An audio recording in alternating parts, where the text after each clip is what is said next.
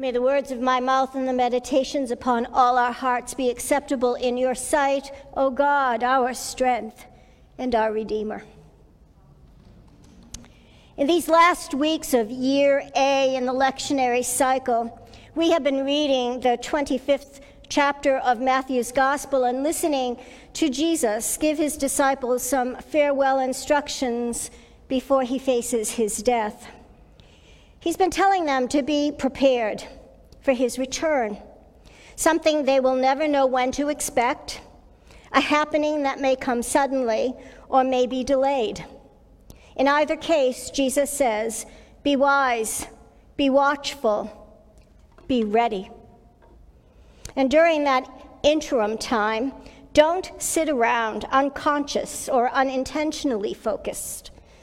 What Jesus very directly commands not suggests, is that there are bold and risky ways of using the very God given gifts each one of us has received, not solely for the advancement of our own personal gain, but on the contrary, using one's God given gifts for the common good, the good of all, not just the privileged few who look like us, behave like us, love like us, sound like us.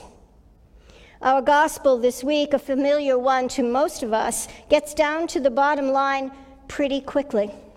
And if we are honest, it is a gospel that is meant to afflict the comfortable while comforting the afflicted. So much of the parables we have heard proclaimed and preached over these past several weeks are intended to accomplish just that to afflict the comfortable, to shake us out of our complacency and complicity, and to unmask the very powers that corrupt even our own best intentions. Today, you and I stand in the very presence of Jesus to hear words of judgment. The description of sheep and goats, categories of dis ease and complicit behavior that includes sin described for us in this gospel as unexamined ignorance. In the final chapter of her book, Short Stories by Jesus, Professor Amy Jill Levine concludes with a reflection on the power of disturbing stories. She writes this Jesus told parables because they serve as keys that unlock the mysteries we face by helping us ask the right questions. How to live in community, how to determine what ultimately matters, how to live the life that God wants us to live. Jesus knew that the best teaching about how to live and live abundantly comes not from spoon fed data or an answer sheet the parables, if we take them seriously, not as historical portraits of real people, but as challenges to stereotypes we have constructed, help us to locate both our eccentric traits and our excellent talents. They can inspire and humble, challenge and comfort. The parables, if we take them seriously, not as meaning, but as soliciting our meaning making, how you and I make meaning of the impact of Scripture on our lives. And if we allow ourselves to be open to various interpretations, become not tools of shaming or, un, or inculcating guilt, but they come, become tools for good, for learning hard lessons learned even with a sense of playfulness. And I would add, hard lessons learned, taken to heart, and converted into changed lives. Right from the get go, you and I can get lost in this gospel narrative that begins with judgment and very easily slip into unconscious denial. Jesus insists that, the, that neither you nor I should judge, and the criterion by which we judge others will be used to judge us. What Jesus presents in his instruction for how to set non negotiable priorities is real. He sets before us a vision of what really truly matters in the life of a disciple. Professor Levine continues Jesus understood that God does not play by human rules. Abba is a generous God who not only allows the sun to shine on both the just and the unjust, but also gives us the ability to live into what should be rather than what is. The parables help us with their lessons about generosity, sharing joy, providing for others in need, recognizing the potential of even small investments for the common good. How right it is, then, that the final gospel of this liturgical year commands us to make an examination not only of our conscience, but an examination of what motivates, inhibits, limits our attitudes, thoughts, behaviors, judgments, and complicity in upholding systems that deprive others from living an abundant life. A life worth living. A life finding its source in compassion and care, in reconciliation and restoration, in seeking and serving those who are suffering, hungry, naked, imprisoned, thirsty, sick, and outcast. Those who, by our complacency and complicity, are never afforded even the crumbs from the tables. In today's gospel, take a good hard look at the goats. The fact of the matter is that they were not sinners in the conventional sense of doing bad things. In this gospel, the truth is the goats did nothing. They just didn't do anything to alleviate the suffering of their neighbors all around. They didn't even notice and if they did, their hearts were never moved with enough compassion to assist in alleviating the various kinds of suffering that they saw all around them. The language used on this Sunday, Christ the King Sunday, may be problematic for many of us. Even the word kingdom has often been modified here at Church of Reconciliation to kin-dom wherein the truth of our lives as kin with all creation is at the very core of our faith. And thereby it demands from us the seeking after and serving others in any kind of need or trouble. That is the only faithful way of living and following in the way of Jesus, the way of love. The irony is that Jesus never described his life and ministry as a king. We humans, in disrespect and sin, set that as his title on the very cross in which he gave his life.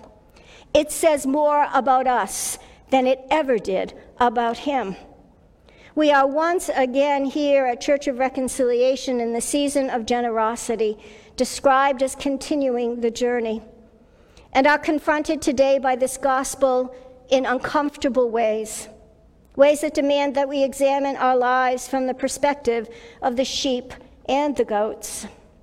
We are invited to discover that God is already outside of any circle you and I draw, and the boundaries, the divisions, and the judgments that you and I can so easily make. We are called to exactly those places where people are hungry and naked, the thirsty and the imprisoned we are called to those places to serve and to heal, to become the very hands and heart of the divine as vessels of justice, mercy, healing, and love. Even in the midst of this pandemic, in the midst of the myriad divisions we have made and the judgments from every side, we must not remain ignorant or complacent as the language of social distancing swirls all around us. The needs of the suffering remain, and so we must notice and respond in love and compassion. These weeks here at Church of Reconciliation, and I said this on our adult formation screen this morning, you would be so overwhelmed with joy to see the number of folks, our neighbors, who come on to this beautiful campus, which has a ministry of its own, and now interact with Josh and Jennifer, myself and Erica and Rusty, anyone who is on this campus from these neighboring areas are finding the campus itself, and perhaps, I hope, dear God, we ourselves as sanctuary, safe places for all God's people to be, to become here and speak their truth, and to be fed with whatever it is they need to be fed in their lives.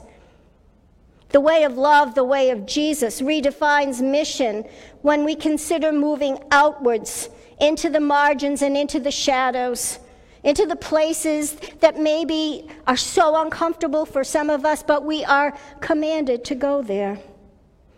Because that move outward toward our neighbors is also, if you really understand our faith in Jesus Christ, is where God dwells where the divine dwells in the shadows and in the sufferings of all God's people and all God's created order. So, our willingness to leave our comfort zones, not only as we are called to serve, but to find ourselves in those places that offer us a glimpse of our own salvation, if we have eyes to see, as Jesus sees as we stand on the threshold of a new liturgical year, of new beginnings, of letting go and casting off the burdens that lie so very heavy on our hearts. And I know there are so many. They're on mine too. What could be more surprising than a God who comes to dwell with us? A God who comes to us in the form of those hungry thirsty, imprisoned, oppressed, and marginalized. Perhaps in some of the ways you feel that way too. Those who still live in the shadows we so often ignore or dismiss or never take the time to even notice. This pandemic does not give us a pass on compassion or servanthood ministry. My friends, be on notice this day. Who we notice, how we respond, what the attitudes are of our very hearts and souls are like really matters to God. Will we dare to pray, Thy kingdom come, and reach out with hearts that are broken open to the healing restoring grace of Jesus Christ. Will you receive that from others as God desires to offer that to you in whatever ways you need? And then will you turn yourself right around and be a vessel, a blessing of that same healing grace and restoring love in this hurting and violent world. All of this really matters to God. Can we pray that and really strive to be that kin to one another, to all others in need or sorrow? Because believe this our very salvation demands nothing less because if you really pay attention to this gospel this morning, our very salvation hangs in the balance. Amen.